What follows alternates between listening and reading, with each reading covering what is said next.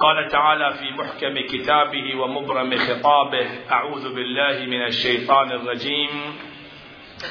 ألم تر كيف ضرب الله مثلا كلمة طيبة كلمة طيبة كشجرة طيبة أصلها ثابت وفرعها في السماء تؤتي أكلها كل حين بإذن ربها.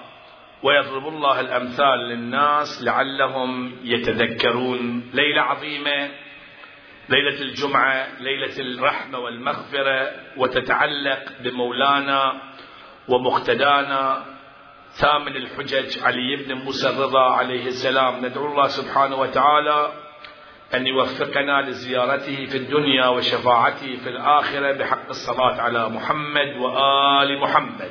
اللهم صل وسلم على محمد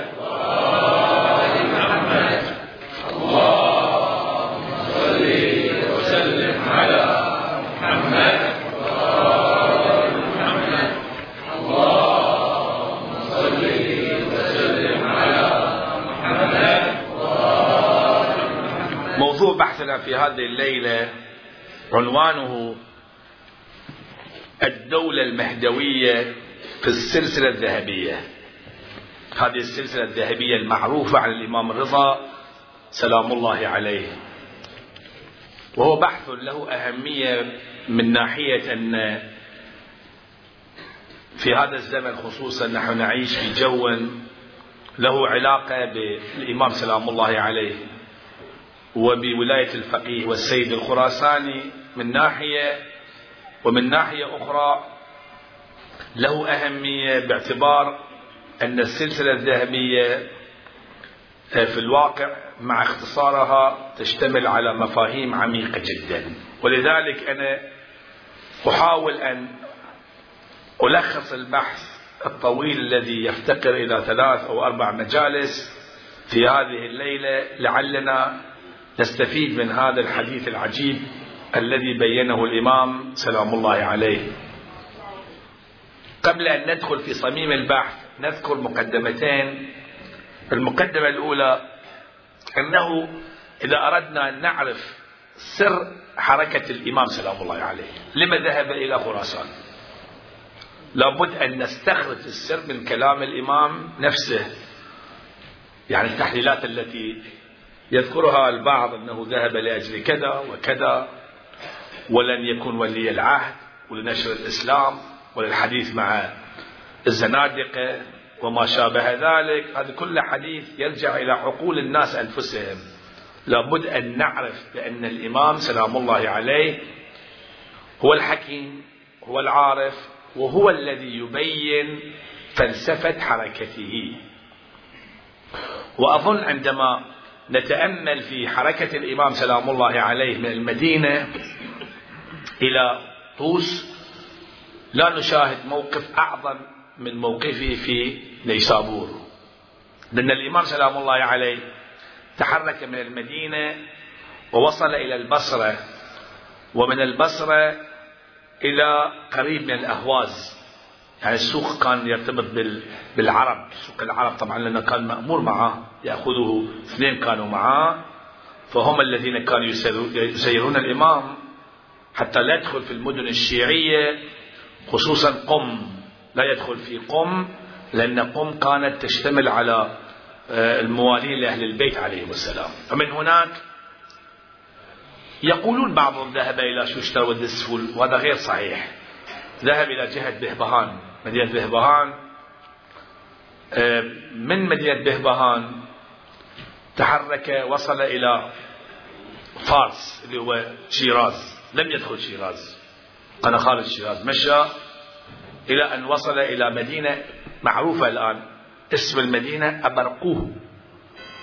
دخل في هذه المدينة وبالفعل هناك آثار للإمام في كل هالمدائن خصوصا في في بهبهان. آثار اللي قدم الإمام موجود هناك. الإمام كان هناك يستقبلونه وكان طبعا المكان الذي كان يستقر فيه يصلي جعلوا آثار قدم قاه يسمونه قدم قاه محل قدم الإمام سلام الله عليه. ثم من هناك ذهب إلى مدينة تسمى مردشت. هاي معروفة أيضا بس لم يذهب إلى جهة إصفهان. ذهب إلى جهة يزد مدينة يزد العريقة المعروفة. ومن يزد جاء الإمام سلام الله عليه إلى في طريق نيشابور.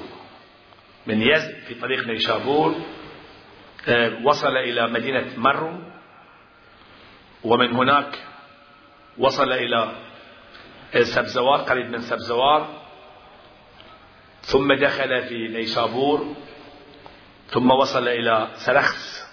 مدينة الآن معروفة سرخس. من المدن اللي فيها صناعات وإنتاج الغاز وغيره ومن هناك دخل في طوس. سلام الله عليه. وفي الطريق تحدث كثيرا ولكن إذا أردنا أن نعرف سر حركة الإمام سلام الله عليه لابد أن نتأمل في كلمته المعروفة في نيشابور خصوصا أنه الحضور كانوا كثيرين والكتاب كانوا 12 ألف نفر. 12 ألف كاتب يكتبون.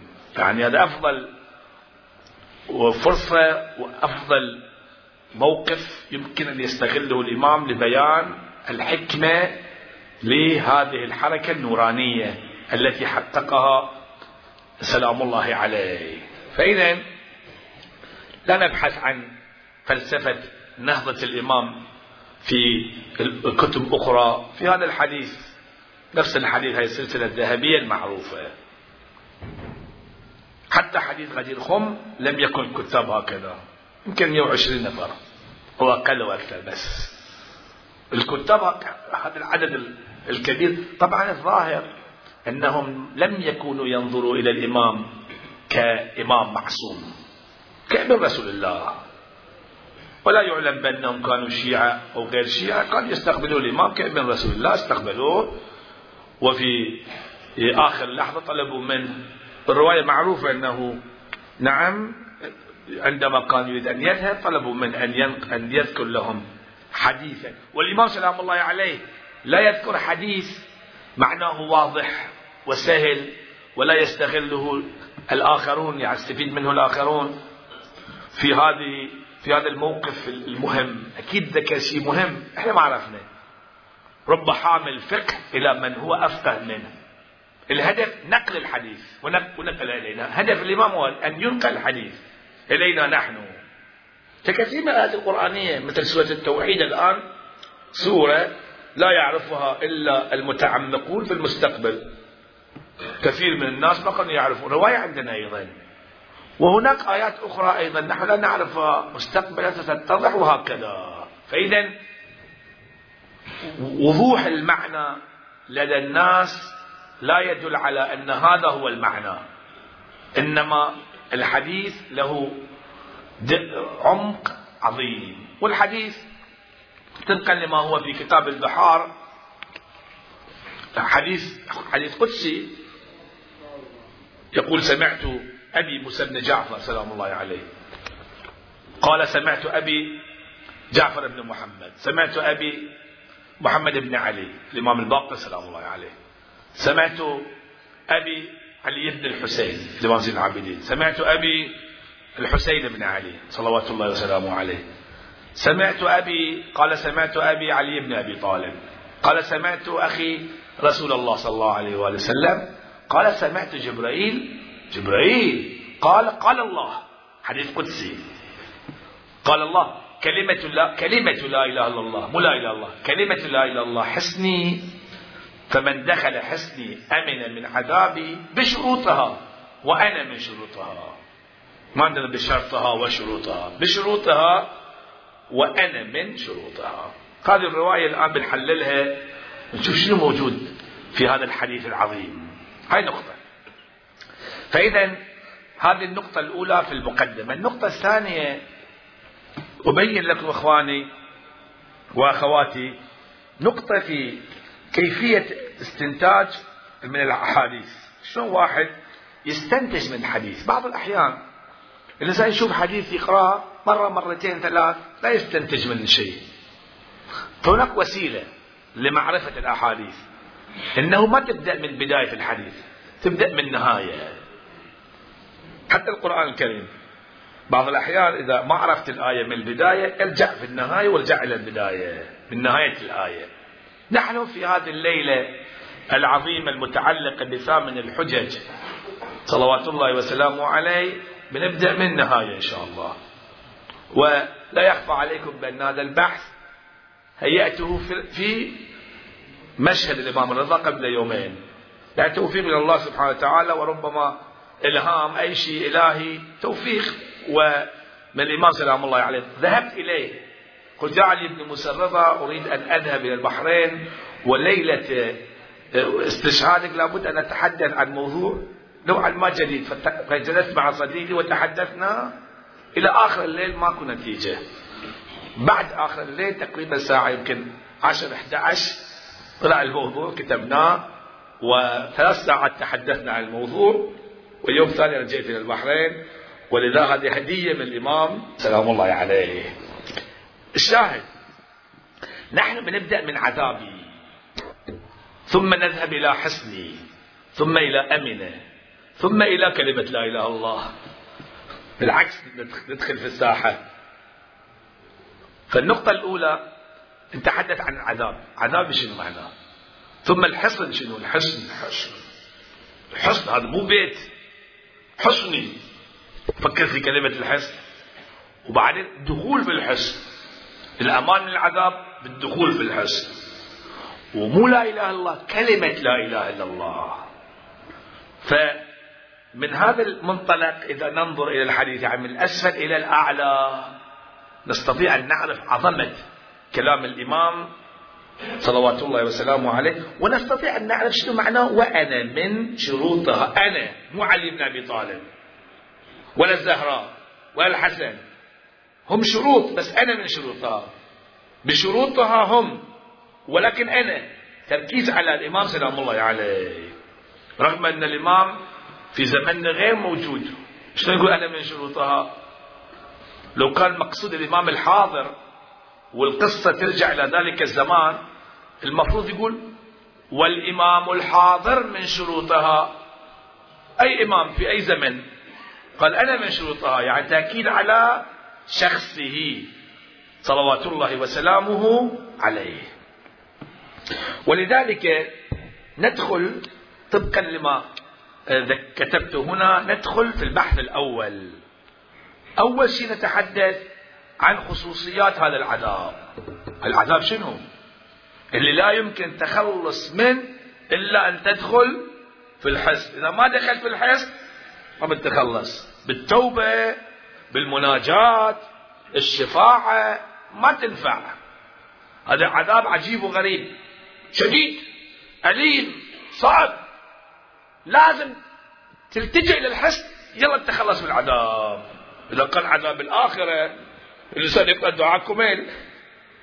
خلاص يتوب. مناجاة التائبين يتوسل بالزهراء سلام الله عليها. وانتهت المسألة. من الأول كان في بالنا عذابي يعني يوم القيامة والنار. وهاي السبب إنه ما فهمنا الحديث. عذابي عذاب غير العذاب اللي في بالك. إن الله يحرق الإنسان. زين. فشو شو ارتباطه بالحسن؟ وشو ارتباطه بالإمام؟ سلام الله عليه. وشو ارتباطه بكلمة لا إله إلا الله؟ فلازم واحد يشوف الكلمات تنسجم مع بعض أو لا. انسجام الكلمات جدا مهم. فاذا الإمام سلام الله عليه هو اللي أعلن العذاب بعد 200 سنة. لو كان العذاب عذاب الآخرة كان النبي صلى الله عليه وآله وسلم هو اللي أعلن. تقول لأنه يقول قال رسول الله قال وهو اللي يعلن. يعني هو المأمور أن يعلن هذا الخبر. ما أعلنه رسول الله ولا أعلنه الله ولا أعلنه أخفي الخبر إلى أن يأتي الإمام سلام الله عليه إلى وين؟ إلى نيسابور أو نيسابور. وهناك يعلن الخبر هذا دل على شيء يدل على أن هناك خصوصية في ذكر هذا الخبر في مدينة نيسابور في هذه الهجرة. وهو شيء يتعلق بشخص الإمام علي بن موسى الرضا صلوات الله وسلامه عليه. زين. هذا العذاب شديد مهم اللي ما نزل في زمن السقيفة ولا في عاشوراء. رغم الظلم الذي ابتلى به أهل البيت هذا العذاب ما نزل. هذا عذاب بعدين بينزل في المستقبل ومن أجل ذلك جاء الإمام إلى خراسان. حتى يأسس حصن عظيم للدفاع عن هذا العذاب. وندخل إحنا في الحصن هذا. فهو مجيء إلى خراسان من أجل دفع هذا العذاب عن الشيعة. خلاصة الكلام. الإمام جاء إلى خراسان حتى يدفع عنا هذا العذاب العظيم الذي يشمل الكون بالكامل. ويبتلي الناس كلهم بهذا العذاب إلا شيعة محمد وآل محمد. إخوان تقدموا خليل تقدموا وسووا طريق على أساس الإخوان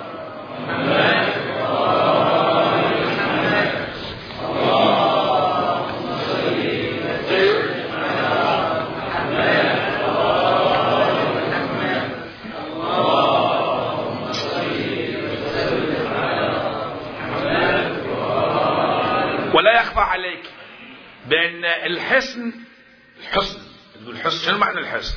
راجعت اللغة مجمع البحرين مثلا يقول والمحصن من له فرج يغدو عليه ويروح. يعني آمن المتزوج محصن أو محصنة في قرى محصنة إلى أن يقول ومنه الفقهاء حصون الإسلام كحسن سور المدينة. الحسن شيء يستفاد أيضا في الحرب. مو بيت تروح تخش في البيت. حصن عظيم. في لسان العرب عند كلمة لطيفة هنا. يقول تحصن إذا دخل الحصن واحتمى به. واحتمى به. احتماء يدل على أن أكو عدو بيهجم عليك. هي مو قصة عذاب القيامة. بيركز أن العذاب مو مقصود أنه يحترق في النار. لا لا لا. احتماء فيه يعني أكو عدو بيهجم عليك؟ تحتمي بالحصن واضح؟ أما إذا صار نار جهنم احتمال بالحصن ما له معنى. نار جهنم دعاء واستغفار وتوبة وانتهت المسألة صحيح أو لا؟ أو التوسل بأهل البيت. شفاعة أهل البيت أي واحد منهم. مش شرط يكون الإمام رضا سلام الله عليه. فإذا القصة مو قصة واحد يشرد. إذا كان ريح شديد أو رعد أو برق أو صاعقة واحد ينخش في البيت يقدر. أو مرض يبتعد عن البلد يسافر يروح مكان ثاني يتعالج. ماكو. هذا العذاب ما في حل إلا أن تلتجئ إلى الحصن والحصن هم يتعلق بمن؟ بالشخص الإمام الرضا سلام الله عليه. شخص الإمام سلام الله عليه. زين هاي نقطة في الواقع. أحببت أن أبينها. فإذا العذاب شديد. ما دام جاء الحيز حصن هذا معناه أن العذاب شنو؟ شديد. الإمام ذكر هذه القصة في نيشابور العدد الهائل أيضا يدل على شدة العذاب وأهمية الموضوع. الناقل هو الإمام ما أرسل واحد يقول حق الناس القصة عادية كلمة لا إله إلا الله تقول لا إله إلا الله. وانتهت المسألة. يرسل واحد. لا هو تحدث. تحدث الإمام سلام الله عليه. والنيسابور قريبة من خراسان. يعني بالفعل هم بيبين لهم ترى القصة لها علاقة بخراسان. وأيضا لم يتحدث في محاورة عادية قاعد مع الناس. تحدث في خطبة في جامع غفير.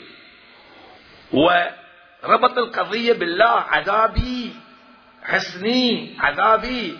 أمن من عذابي قال الله. عذابي هذا له معنى. وفي القرآن عندنا كلمة عذابي. في موارد مختلفة سأشير إلى هذه الموارد.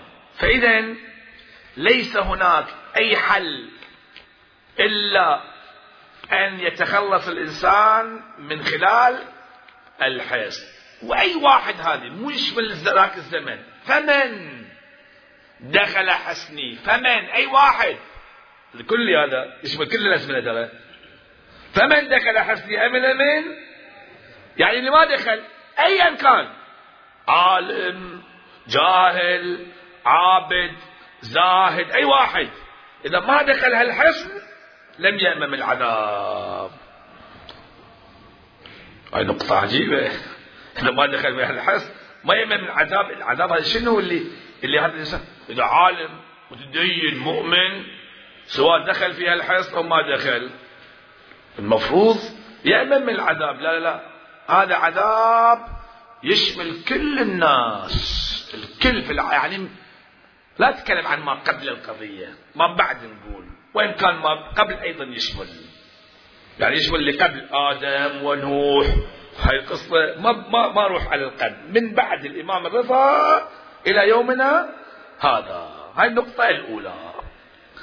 النقطة الثانية التي أحببت أن أشير إليها بأنه عندما نراجع القرآن الكريم الله سبحانه وتعالى عندما يتحدث عن العذاب عن قوم لوط يقول فأخرجنا من كان فيها من المؤمنين فما وجدنا فيها غير بيت من المسلمين. وتركنا فيها آية للذين يخافون العذاب الأليم. طلعناهم وروحوا طلعوا برا. هذا العذاب ماكو تطلع برا. مثل يونس تهرب على الناس ماكو. لازم تدخل شنو؟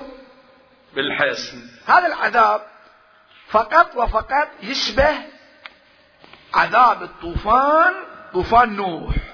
فقط. طوفان نوح وقصة نوح بالضبط شبيه لهذه القصة. دققوا إخواني. في قصة نوح يقول سبحانه وتعالى لقد أرسلنا نوحا إلى قومه فقال يا قوم اعبدوا الله ما لكم من إله غيره إني أخاف عليكم عذاب يوم. تقول قيامة مو قيامة مقصود هنا. الناس عذاب يعني عذاب القيامة لا مو قيامة. الدليل فكذبوه فأنجيناه والذين معه في الفلك بعدها وأغرقنا الذين كذبوا بآياتنا إنهم كانوا قوما عمين. شوف الآية.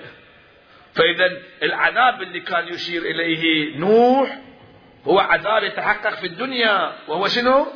الغرق. في آية أخرى. ففتحنا أبواب السماء بماء منهمر. هذه الآية لطيفة جدا.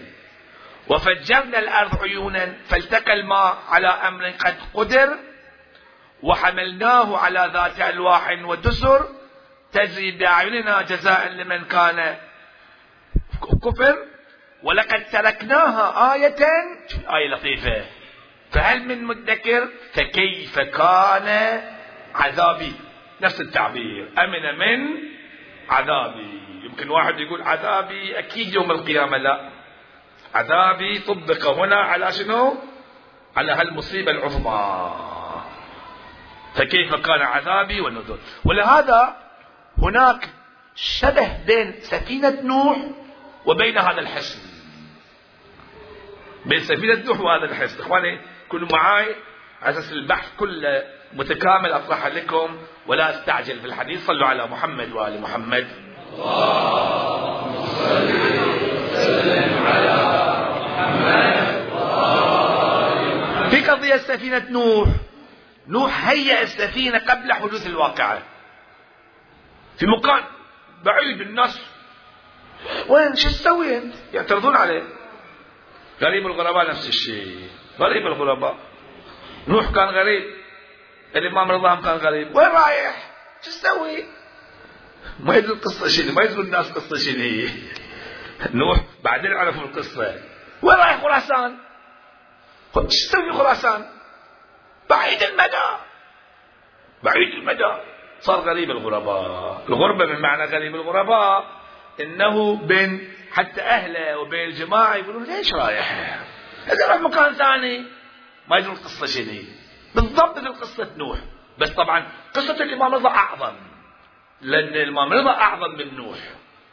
هاي نقطة النقطة الثانية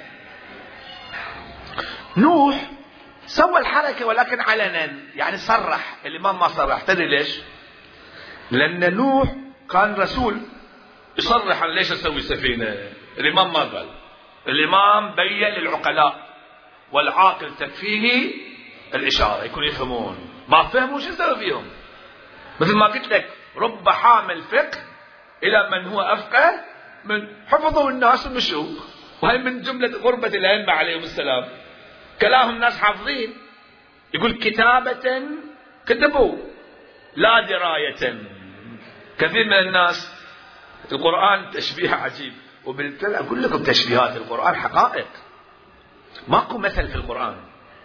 ماكو أمثال في القرآن. مثل حقيقة. يعني يتجسد يوم من الأيام. مثل الذين حملوا التوراة ثم لم يحملوها. كمثل حمار. يحملوا؟ تقول لها شنو؟ ولا, ولا شيء. بس يوصل الكتب يوصلها. ها كثير من اللي كتبوا هناك من هالمجموعة كانوا وصلوا لنا الحديث بس هم ما فهموا. الحمار يوصل الكتاب إلى البيت وتتاخذ كتاب الطالعة. بس أهم شيء يوصل. الإمام كان هدفه أن هذا الحديث يوصل لنا إحنا. لازم تتأمل في الحديث.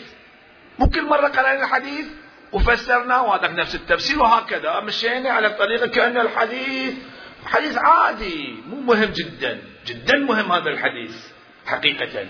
هذه أيضا نقطة. النقطة الأخرى نعم التي أحب أن أشير إليها بأن في قضية نوح شمل شمل العالم كله. بس إلى مستوى الجبال بس العذاب. يعني سآوي إلى جبل يعصمني. هاي يدل أن ابن نوح كان يقول أكو جبل بس الجبال كلها راح عليه الماء خلاص. بعد فوق الجبال ما راحت الناس كلهم غرقوا. هذا العذاب لا. هذا العذاب اللي بيجي في المستقبل يشمل كل العالم حتى السماوات. سماوات وأرض ومشكلة كبيرة جدا ستقع في المستقبل. الإمام سلام الله عليه أشار إلى هذه المسألة. سأشير إليها. زين. ولذلك الإمام الرضا سلام الله عليه كنوح ذهب إليهم أنذرهم حقق السفينة. الحصن حققه. يوم جاء العذاب اللي ركبوا السفينة الله نجاهم. بس من قبل كانوا يعرفون لا يسوون يكون ينسقون مع هذا الحصن لأن هذا مو جسماني. الحصن اللي سوى الإمام كلمة لا إله إلا الله. حصني مو سفينة نوح. سفينة تركب السفينة وخلاص مشيت. المشكلة هنا. ولهذا هاي كلمة لا إله إلا الله حقيقة. حصن من هالنمط. فإذا كلمة لا إله إلا الله حسني فرق بين الكلمة. مرة هذا ف فالكلمة غير السفينة. السفينة لها علاقة بالعظم وباللحم. السفينة السفينة هكذا بس الكلمة لا. لها علاقة بأمور ثانية. هاي أيضا نقطة. شلون ندخل الحين إحنا يا جماعة بندخل الحصن. تفضلوا. دخلوا الحصن. كلمة لا إلا الله ادخلوا شو نسوي؟ تحية شلون أدخل أنا؟ والله بندخل الحين إحنا قررنا يا جماعة بندخل هذا الحصن شلون ندخل؟ هاي مشكلة كبيرة فالإمام سلام الله عليه يعني حل هذه المشكلة زين فإذا من هنا نعرف بأن هناك شبه بين السفينة وبين سفينة نوح فالعذاب أيضا كذلك هناك شبه بين عذاب اللي وقع ذاك الزمان والعذاب الذي سيقع في المستقبل. البحث الآخر النقطة الثالثة في الواقع ما هو هذا العذاب اللي يحتاج إلى حصن شنو هالعذاب؟ اللي بدون حصن ما يقدر تتخلص منه. هذا عذاب آخر الزمان. آخر الزمان اللي يقول به يملأ الله الأرض قسطا وعدلا كما ملأت ظلما وجورا مو الظلم العادي. الظلم الذي أشار إليه الأئمة عليهم السلام. مو بس تقتيل الناس لا. استغلال كل الموجودات في سبيل تدمير البشر. اللي الآن اليهود يفكرون في هذا الشيء هم يعرفون. اليهود الحين في أفلامهم تشوف يبون يتهربون ولهذا تشوف الصواريخ يعني في بين اليهود لها خصوصية خاصة. يفكرون في إنه يسوون صواريخ؟ وفي بعض أفلامهم موجود انه يهربون إذا جاء هذا العذاب. يعرفون بأنه بيجي عذاب. يهربون إلى الكرات الأخرى إلى الكواكب. يشردون من هذا العذاب. وما يدرون بأن العذاب بيشملهم. يعني هم الموجه إليهم العذاب. هم هم يفكرون في حصن سفينة نوح حصن هذا العذاب اللي بيجي حصنه شنو؟ حصنه يقول الإمام سلام الله عليه وأنا بشرطها أو بشروطها أهل البيت شروط. وأنا هاي وأنا شنو معناه يعني وسد الأبواب.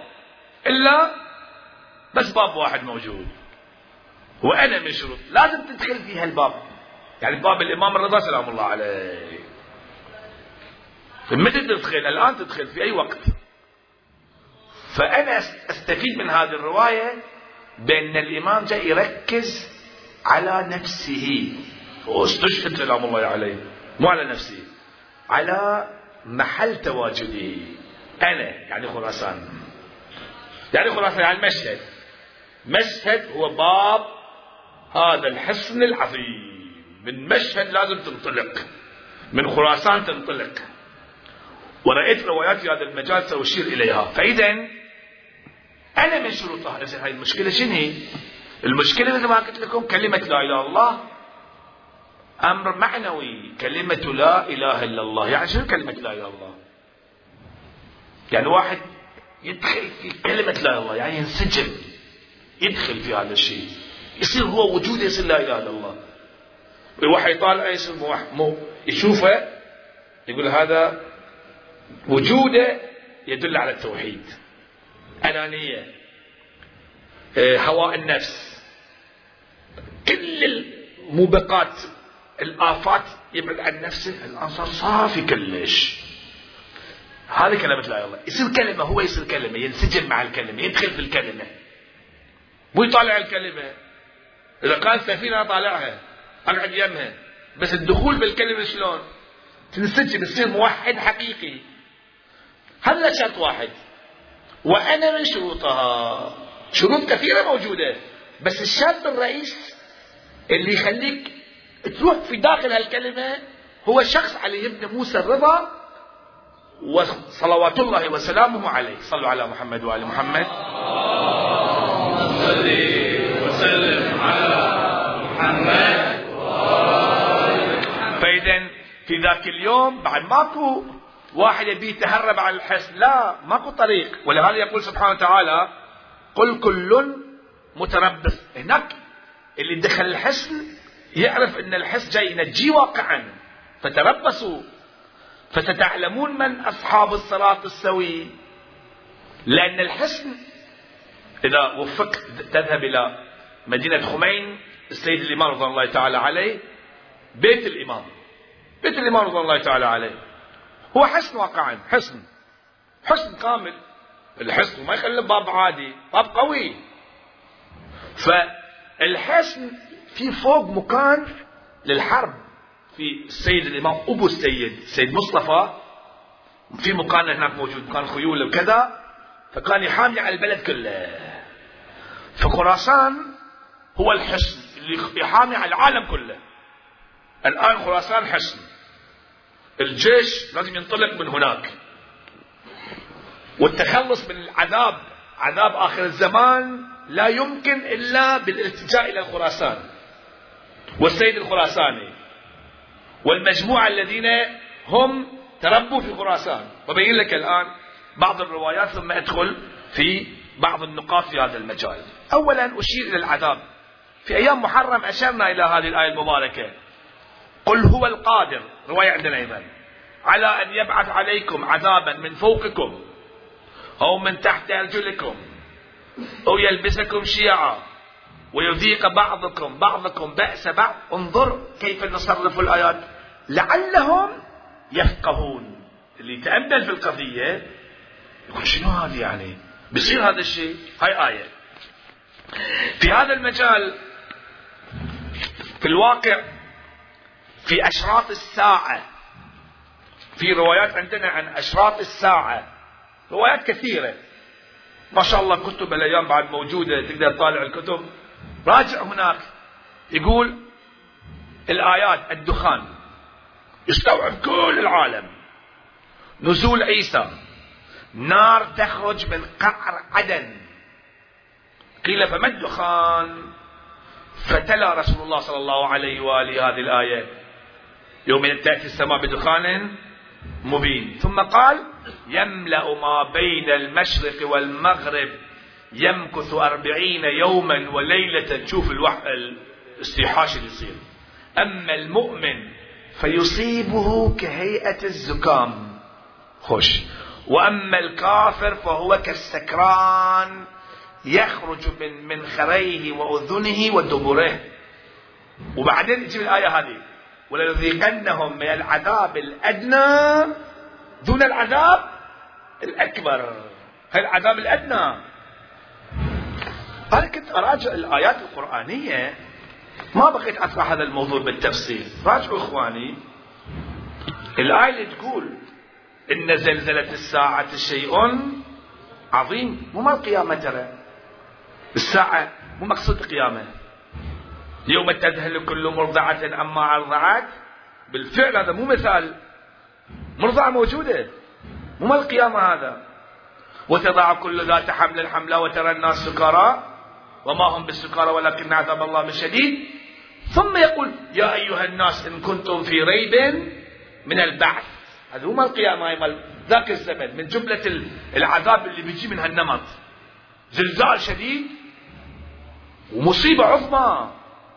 مصيبة عظمى مثلا بس قد يعني العالم كله بيتغير.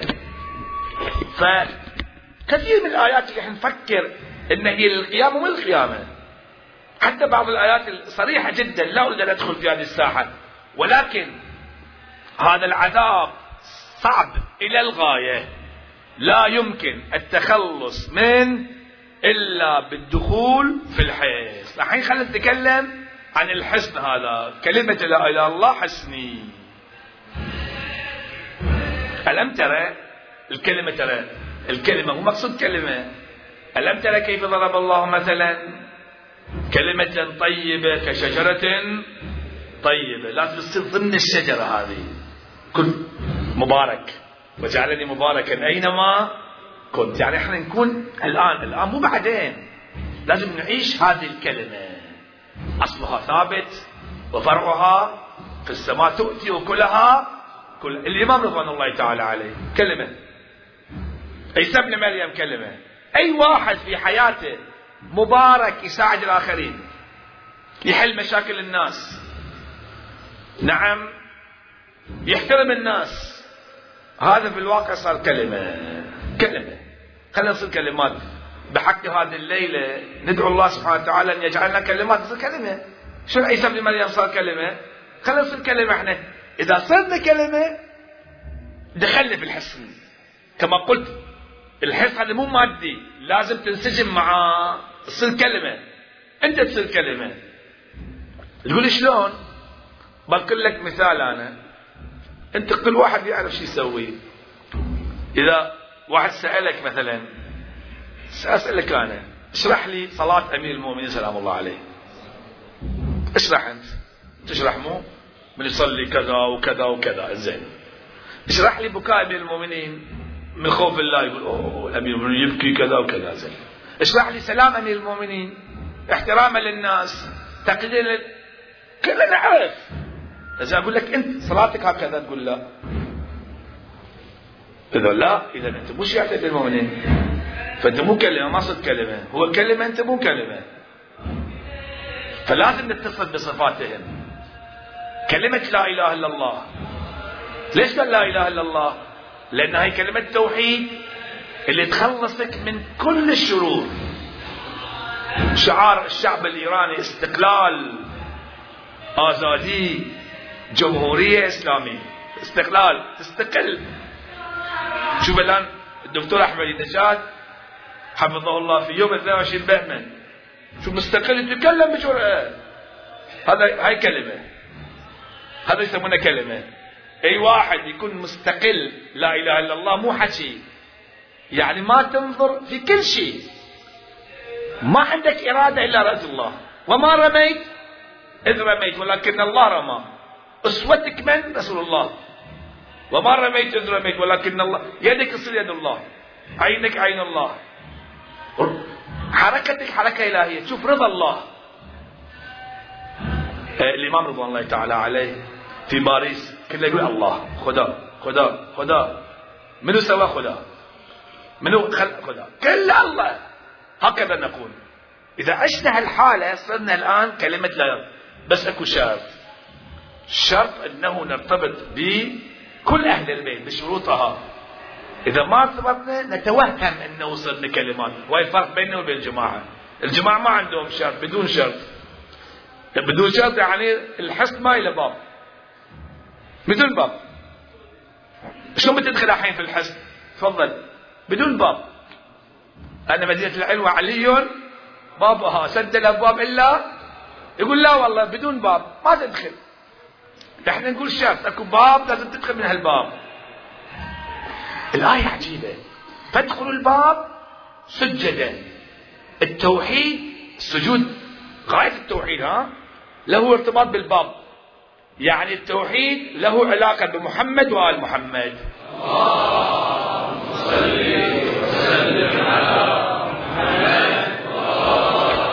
يقول أول ادخل بعد ما دخلت وقولوا حطة بعدين استغفر. يعني ما دخلت في الباب تستغفر. ماكو فايدة. لازم تدخل في الحصن وبعد ذلك وقول حتى نغفر لكم خطاياكم وسنزيد المحسن. فإذا ألخص البحث فالشف هنا هو الباب الذي يدخل الإنسان من خلاله إلى الحصن. وحيث أن العذاب مرتبط بالمستقبل والحصن للمستقبل فما مو شرط إنه واحد يكون عنده ارتباط مع شخص الإمام بعينه. لا الإمام جهز الحصن وراح. جهز خراسان وراح.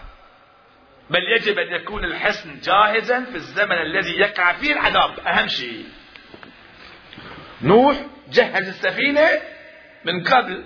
لو هو مو موجود مو مشكلة. أهم شيء السفينة موجودة صحيح؟ طبعا هو موجود هو اللي يقود السفينة. الإمام هو اللي جاي يقود. بس لا تقول لازم وجود شخص الإمام لا. الإمام جهز حصن وأساس الحصن هو وجوده. نعتقد بأن وجود الإمام في حد نفسه له دور. فجمعنا كلنا في هالحصن حتى نشوف الأعداء ونشوفهم عدل من فوق نشوفهم السيد الخراساني الآن السيد الخراساني ينظر إلى الأعداء نظرة ملكوتية يشوفهم من خلال خراسان. خراسان عجيبة واقعا. خراسان جدا مهمة. علماء خراسان شعراء خراسان فقهاء خراسان. حتى السيد السيستاني حفظه الله خراساني. تعرفون؟ خراساني. علماء خراسان. وخصوصا في زمن نعيش شفنا إحنا هذا الحصن الحصين؟ وهو ولي أمر المسلمين الإمام الخامنئي حفظه الله.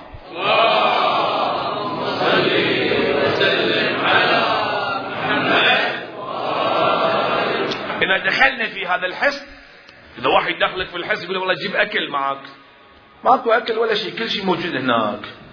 أمن أمان ماكو هناك. لا تفكر في الجوع. أهم شيء تدخل هناك. وإذا دخلت الحصن خلاص تنجي نفسك. أنا من عذابي. زين في هذا المجال أقرأ لك رواية وأنا الحديث. رواية غريبة موجودة عن خراسان. روايات كثيرة عن السيد الخراساني. هاي الرواية معروفة. سلوني قبل أن تفقدوني. أمير المؤمنين سلام الله عليه ذكرها في ذلك اليوم. إلى أن يقول وتق نعم وتقبلوا رواية مفصلة عن العذاب اللي بيصير في المستقبل. يبين هذه النقطة. يعني في الواقع الرواية تفصيل الحسن وتفصيل الشر. وتقبل رايات من شرقي الأرض. غير معلنة هكذا في الرواية. يعني ما لها علامة خاصة. ليست بقطن ولا كتان. راية معنوية. ولا حرير. مختوم في رأس القناة. شو المختوم؟ بخاتم السيد الأكبر. السيد الأكبر منه ما أدري. يسوقها رجل من آل محمد. صلى الله عليه وسلم. على محمد كلمة السيد الأكبر تدل على شيء يدل على أنك سيد أصغر أيضا. السيد الأكبر جاي من الشرق وكو سيد شنو؟ أكبر وعندنا أصغر وتطبقوا بعد. ما أفسر الرواية ولكن نشوف أشياء غريبة في الزمن. ثم يقول تظهر بالمشرق. وتوجد ريحها بالمغرب. هذا واضح. تأثير الكلام في المغرب. ما كان في هالزمن. الآن صاير هذا الشيء. شوف أي أي واحد أي شخص يتكلم كله عن إيران عن صواريخ إيران عن نووي إيران عن القمر الصناعي كل هالحكي صاير. كلام عن هذا الشيء. الريح انتقل هناك. كالمسك الأذفر يسير الرعب أمامها بالشهر. يعني قبل لا يتحرك قبل شهر يخافون. يتوقعون أنه يمكن يصير شيء. بالشهر يعني المسافة شهر شو واحد يمشي شهر؟ إذا تمشي أنت الحين شهر وين توصل؟ الرعب ينتقل إلى الناس مسير شهر كامل. يعني تواقف هنا إذا واحد يمشي شهر ليه هناك هذا الرعب موجود؟ شفنا إحنا في في بين حزب الله وبين حماس. حتى ينزل الكوفة. طالبين بدماء آبائهم. أجداد آبائهم يعني أجدادهم. الإمام الحسين والأئمة. فبينما هم على ذلك إذ أقبلت خيل اليماني والخراساني. يستبقان يمنيين من يمن ترى عجيب. من أكثر أنصار الإمام الحجة يمن وخراسان. كأنهما فرسي رهان شؤث غبر جرد إلى آخره فيقول هذا الخيل لا خير في مجلسنا بعد يومنا هذا. اللهم فإنا التائبون. يقول وهم الأبدال. سامعين عن الأبدال؟ الأبدال عندنا والأقطاب الأبدال موجودين الآن. اللي هم ارتباط بالإمام سلام الله عليه. هو ارتباط بالإمام بس ما يصرحون ما يصرحون. يعني تتوقع لا يقدر يصرح بعض الأمور.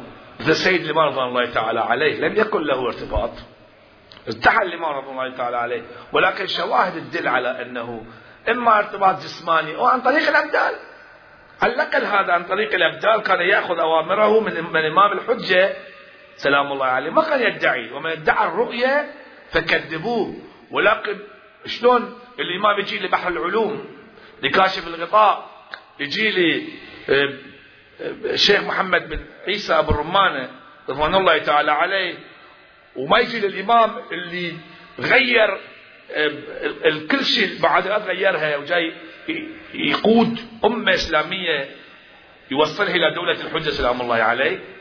ولهذا جاءت الآية أن الله يحب التوابين ويحب المطهرين. أما الروايات في هذا المجال عن الخراساني إلى ما شاء الله فالنتيجة النتيجة أن عذابي عذاب المستقبل.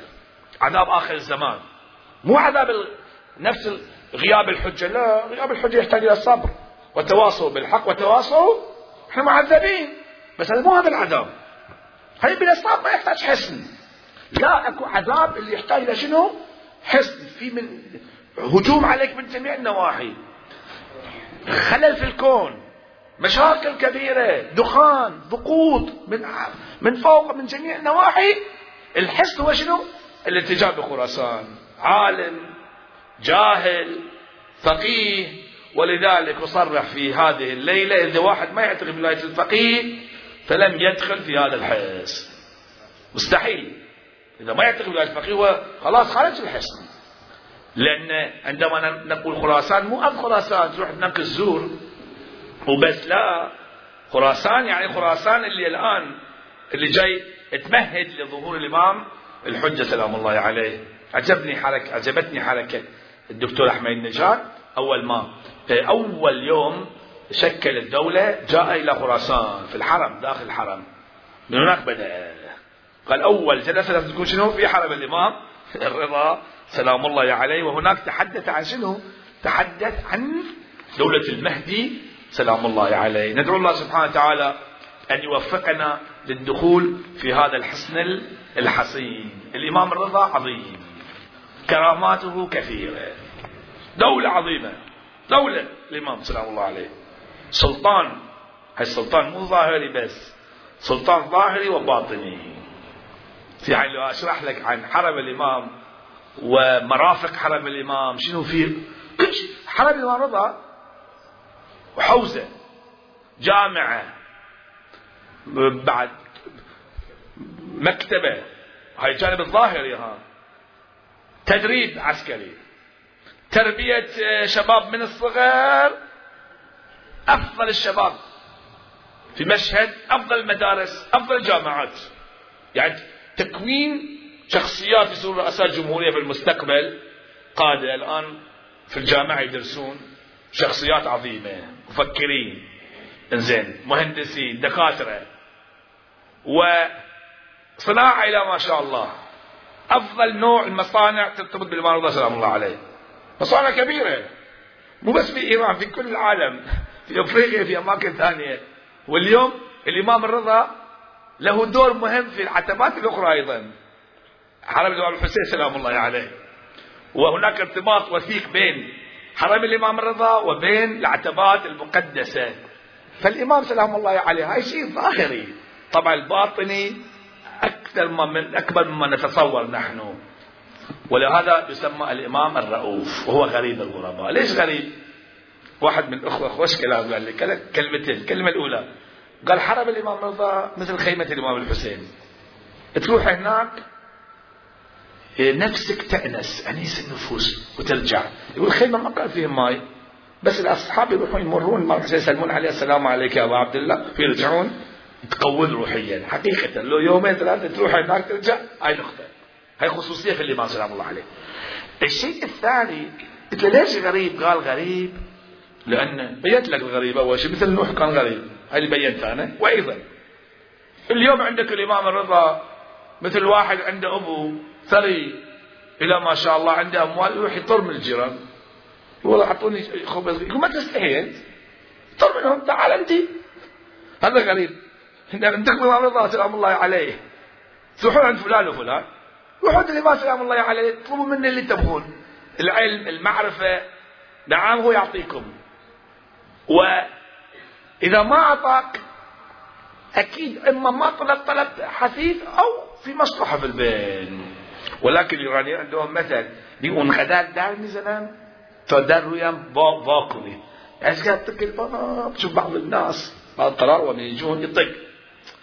خمس يجون مثلا الحين ماكو الحمد لله في البحرين قبل. تروح روح. راح راح لك. الثاني روح. ما في في في, في مكة موجودين صاحب السود اللي يجون. اذا روح ما يروح. يجي وراك. روح روح ما يروح. طلع لك في بدايتك ماكو إلا 10 دنانير. تعطيه بعض الأحيان. أوه 10 دنانير. حصلت اصر لا. ما عندك فلوس شو أسوي فيه؟ خلاص تخلص منه على الأقل. إذا مو زين وإذا زين فيقولون إحنا لازم نطق الباب بحيث أنه إيش لازم تعطيني؟ هل رأيت شباب واقفين بالباب ما ندخل إحنا. يقول ما ندخل. أقول ليش ما تدخل؟ يقول ما أدخل. لازم يسمح لي الإمام. شلون يسمح؟ يقولون قايل آية الله بهجت تفضل ادخل. وسامع الصوت آية الله بهجت. أنا بدي أسمع الصوت. أقول له يا فلان ادخل الحين. قال ما يصير. باي مرة مرتين عشر عشرين مرة ما أدخل الحرم. أبي أسمع صوت الإمام يقول لي تفضل. خوش والله شوف الهمة. نعم هذا الإمام سلام الله عليه.